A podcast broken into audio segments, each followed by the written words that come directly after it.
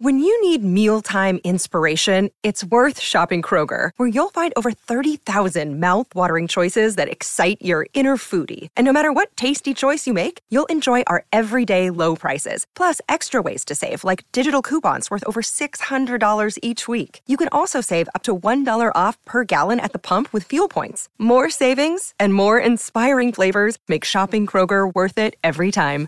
Kroger, fresh for everyone. Fuel restrictions apply. For everything, for everything Indy, for everything Colts, it's the Blue Horseshoe now. now. Here's your host, George Bremer and Ryan Hickey.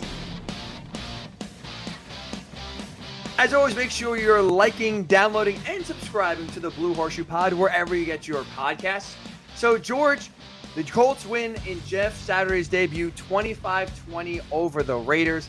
And boy, oh boy, I think for the first time this year, George, there's only one way to celebrate. It's time to show you. Run the damn ball is back, George. For most listeners, I guess, or, or most people that are listening can't see, run the damn ball hat, George, is back. Because that's what the Colts did on Sunday. 207 yards as a team rushing, two rushing touchdowns. Jonathan Taylor looked like 2021. Jonathan Taylor, that 66 yard touchdown. This team for the first time in, in, in what felt like a year, really, because uh, towards the tail end of this last season, too, it's when the Colts run game really fell off the last two games against the Raiders and, and the Jaguars. This offensive line was getting a push. And George, they ran for 6.9 yards per carry. Who is this team? Who is this rushing attack? And who is this offensive line that somehow took over the, the five starters' bodies here this weekend in Las Vegas? I'll tell you the incredible thing about that too is the one thing the Raiders did well on defense coming in here was stop the run. They were, I think, 4.2 coming in. They were like seventh in the league against the run, uh, average per carry. And the Colts went out there and it did. It, it, looked like 2021. I guess we declared the the run the damn ball era dead a little too soon uh, after that so. win against Jacksonville. uh, you know, it's back. Uh, and, and that's what they need. I mean, that's what they've been waiting all year for, honestly, is a performance like this from that running game. I think probably the most beautiful sight for most Colts fans was Jonathan Taylor in the open field on that 66 yard run. Uh, felt like you hadn't seen that since I think Christmas Day uh, when he did it against Arizona in the first quarter. Um, yeah, you know, it, has been such a long time. Uh, it was their first 200 yard rushing game since December 18th of last year. So that's almost a calendar year, just a month short of that, a month and a week, right? Short of that. Um, it, it's incredible to, to see them come alive like that. I go back to what you said though at the end of the last segment. The, the question now is, you know, how can you carry this forward? I think you go back to their last win. They they they scored 34 on Jacksonville, and they had that no huddle offense, and you thought maybe they've unlocked something.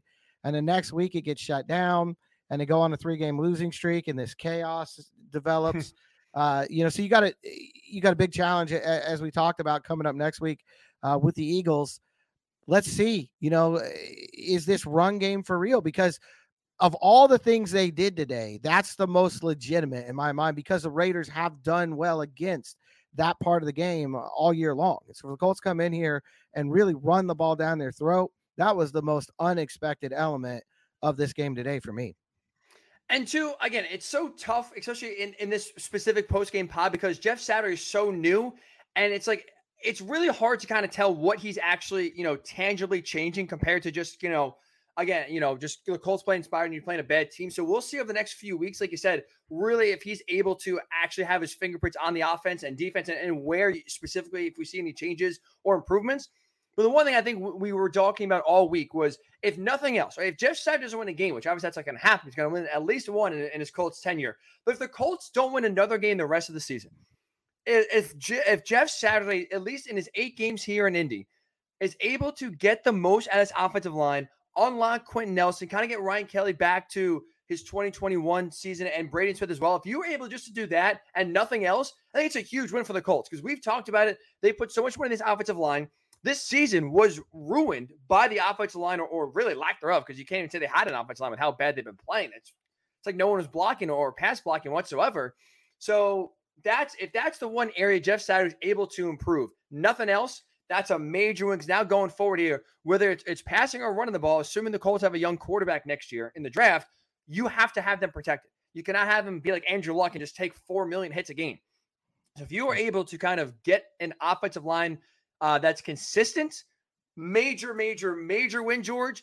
And at least for Sunday, again, the competition is bad, so I'm holding out um, judgment at least for the next few weeks. But so far, so good when it comes to the offensive line and improving and kind of getting back to the old offensive offensive line that the Colts used to have. That was actually good. Oh, yeah. And I've been killing the offensive line all year. And so I'm going to stand up today and give them their flowers because they absolutely earned it. Uh, I think Braden Smith, in particular, he had a tough matchup over there with Maxx Crosby. Yes. He had a really good day today. Got hurt, came back in, played through it. Uh, I think he did a really, really good job. I think from what I saw, again, you know, I, I don't see the all 22 yet, uh, but I, I thought that Bernard Raimann did a pretty good job over on the left side today as well. Uh, the rookie who they I know they're looking for big things for. Uh, that big run came, I, I thought, uh, watching it live between him and, and Quenton Nelson. So, um, you know, a huge step forward for this offensive line in general. Um, and, and, they needed it. I, I, think it's one of the things that we've been talking about. They were kind of stuck in a, in a circle of, of, of negativity. You know, I, I, think it just every everywhere they turned, uh, they didn't have anything to grasp onto. They, they, didn't have that one game they could go back to. And I, I, go back to 2018 and that turnaround year when the Colts were one and five. Uh, and, and, they played a bad Buffalo team, and it was a very similar to this. They, it, the, the win was like 37 to five, really weird score, uh, but they absolutely blew the Bills out. They ran for like 220 yards, and the next week, ironically, they went out to Oakland and beat the Raiders and ran for 200 and some yards. I think that was the one of the days we learned how good Shaq Leonard was at knocking the ball out. And he saved that yeah. one uh, by by forcing turnover, but that started that whole nine and one run. So I'm not saying that's what's happening now, but sometimes this game, you know, that, that doesn't matter uh, against a bad team can turn into something. Um, I do look at the rest of the schedule, and I would say outside of the Eagles and the Cowboys, the other six games, or I guess five games at this point remaining, to me, are coin flip kind of games. They're winnable games. Not that Dallas and, and Philadelphia aren't winnable. It's the NFL. Uh, but I think those are games that you would mark down as a loss uh, on on the schedule. The other five, I think the Colts have every every reason uh, to think they've got as good a chance as the other guys. Uh, you're not wrong, and that's kind of what's a little maddening about this team is just like it's not they're not losing games because the schedule. They're losing games a lot, you know, because they beat themselves, and they're they lost a lot of games up to this point because they couldn't block anyone and establish a run. And look, I think we're I would like to say we're pretty fair podcast, George. We don't really have grudges or we don't kind of either praise players or coaches that don't deserve it or vice versa, you know, you know, uh, criticize players, coaches that maybe, you know, being overly critical. But the offensive line deserved every piece of criticism their way. And to their credit today, they deserve a lot of the praise. And the thing that I like to see the, the most, George, and again, when you talk about a turnaround for the season, it's not get too crazy, but to your point, like it's a very winnable schedule down the stretch. And if a turnaround is going to happen, it's going to start in the trenches with those five guys having a similar performance like that on Sunday. And the encouraging part is, is that when we talk about the Jacksonville game, right, up till today, that Jacksonville Jaguars game, week six, was, was the best game the offensive line has played because they, they threw the ball 58 times and did not surrender a sack to Matt Ryan. But when you look at how they ran the ball, like they were able to pass block well, they couldn't run the ball well. In that game against the Jaguars, 45 yards, they averaged 2.8 yards per carry. So again, they, to their credit, they pass blocked really well but they couldn't run the ball to save their life. This is the first game where Matt Ryan was upright, one sack allowed, and it came late, you know, in the in the second half. So he was clean for most of the game. And you ran the ball for over 200 yards. So you're able to do both really, really well at the same time, something they have not done at all this season. We talk about the Colts playing complementary, uh, complementary football where the offense plays good, the defense, you know, plays good at the same time. We have not seen that this season. We've not seen from the offensive line being able to pass block and run block. And to their credit, today was the first time, or Sunday was able to the first time they actually were able to do both phases really well, and they deserve a lot of credit for that. Hundred percent. I I think the biggest from this game for me, Jonathan Taylor's healthy. You didn't know that most yeah. of the year. You weren't quite sure. Is that burst there? Is is he the same guy? You watch that 66 yard run. Jonathan Taylor's healthy, and that's a big step too. If this line can give him a seam, uh, and and he's got his burst back, it's a totally different offense. Now, again, not going to take too much out of one week uh, because we've seen it again and again this year every week's its own season, and next week could be a completely different look than than this week. Uh, but this is what it was supposed to look like. What they did today with the defense making big plays to get a stop down the end, the offense consistently moving the football, running the ball, getting plays in the passing game when they needed it. That was the blueprint, you know, back in August that they thought they were going to follow. Now the question is, how many times will we see it over the last seven weeks of the season? Right. And that's obviously consistency for this Colts has been by far the biggest issue all season long. And you hope, like, again, that starts with the offensive line playing better football, and they'll get a, a great test next Sunday when the Eagles do come to town for sure. But also, too, it's interesting because you had this offensive line playing really well and another offensive line change. Now, not that Raimann hasn't played left tackle, but it's been in and out, and Dennis Kelly's been the one starting most, you know, at least in the recent uh, few games at left tackle. You had Bernard Raimann uh, now being the starter left tackle, and you had Will Fries replace Matt Pryor at right guard. And to Will's credit, he's gotten a few opportunities. It's kind of up and down, but he looked pretty solid, looked pretty well uh, so far for the Colts. And you know what I like too, George? A few times, sprinkled throughout the game. I like how they brought in Danny Pinter for a six offensive lineman. Like it's yeah. probably should have done a lot earlier this season with how bad they've been struggling, but it's nice to see a little creativity from a former offensive lineman to kind of you know get the Colts in some favorable looks.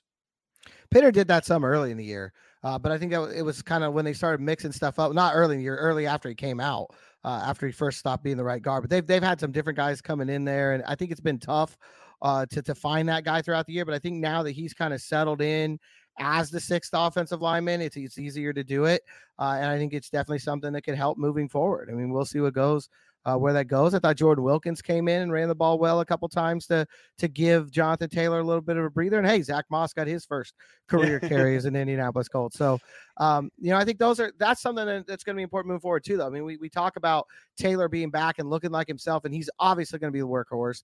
If this offense obviously is going to go as far as he can carry it. Uh, but I think when you have a guy like Jordan Wilkins, now that Nyheim Hines is in Buffalo, uh, you've got a guy like Jordan Wilkins who can come in and give him that breather. Does he get that 66 yard run as late in the game as he did? If Jordan Wilkins doesn't take a couple you know snaps off of his back early, I, I don't know.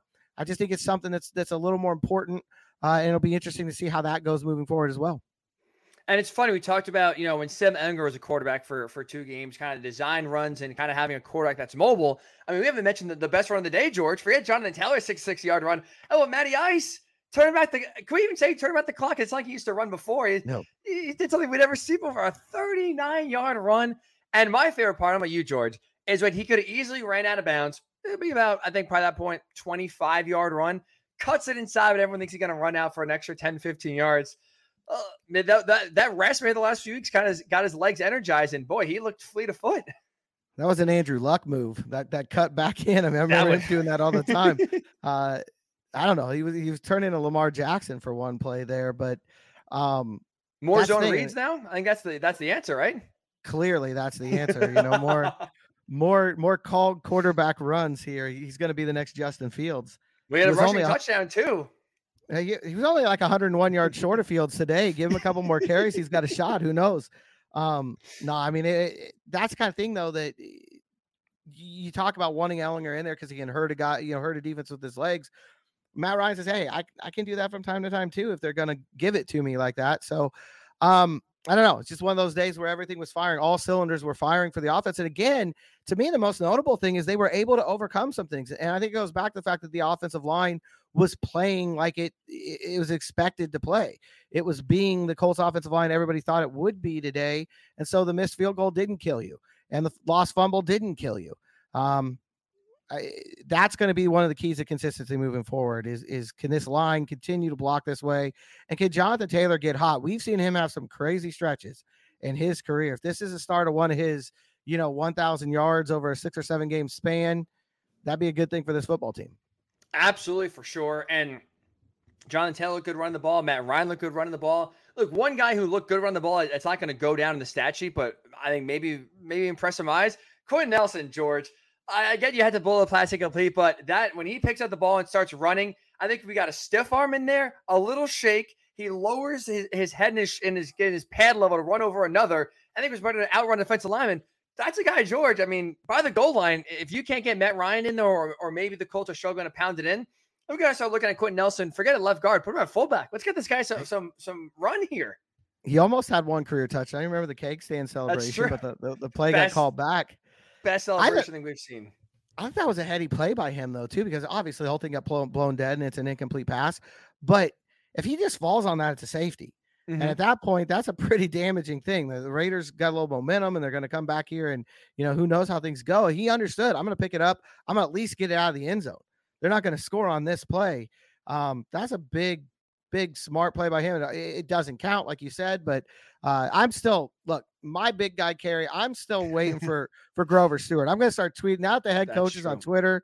I'm going to start tweeting at Jeff Saturday. See if we can get a Grover Stewart touchdown here. Come on, man, big man TD. There, yeah, honest. How about Big Q and Grover Stewart in the backfield at the same time? Like yes. a little like wing T formation and I formation. Like I said, both I think are, are deserving it. And Quinn Nelson looked fleet of foot. He he looked like yep. he. I don't know if it's in practice maybe they're doing it, but he did not look uncomfortable with the football in his hand. that, that, that stiff arm was legit. I mean, he put that stiff arm out there. He did the Heisman pose on that, that play was... there. So nice to have impressive. a game where you can have fun like this afterwards, though. All year That's long, true. really have not had that chance. Anytime we've been laughing on this pod, George, it's mostly laughing to to prevent the tears from flowing after some of these bad performances and ugly losses. That's for sure. Let's finish up at least with this, George, because you mentioned the adversity part, and that's again something that we've seen at times for the Colts because they put themselves in unadvantageous situations all season long. I what I'm interested to see going forward here, and I think we'll really kind of tell what uh, Jeff Saturday's leadership abilities going forward here is. I wonder how much of Sunday was, hey, new coach, fresh life. You kind of mentioned like the, the players feeling responsibility for Frank Reich getting fired. Eh, I'm not saying Frank Reich is a bad coach, but I think they're the Colts the last few weeks felt lifeless in part because it kind of just felt like one of those inevitabilities of look, the offense not working. We have a quarterback who, who no one believes in, in Sam Ehlinger. The offensive line can't block.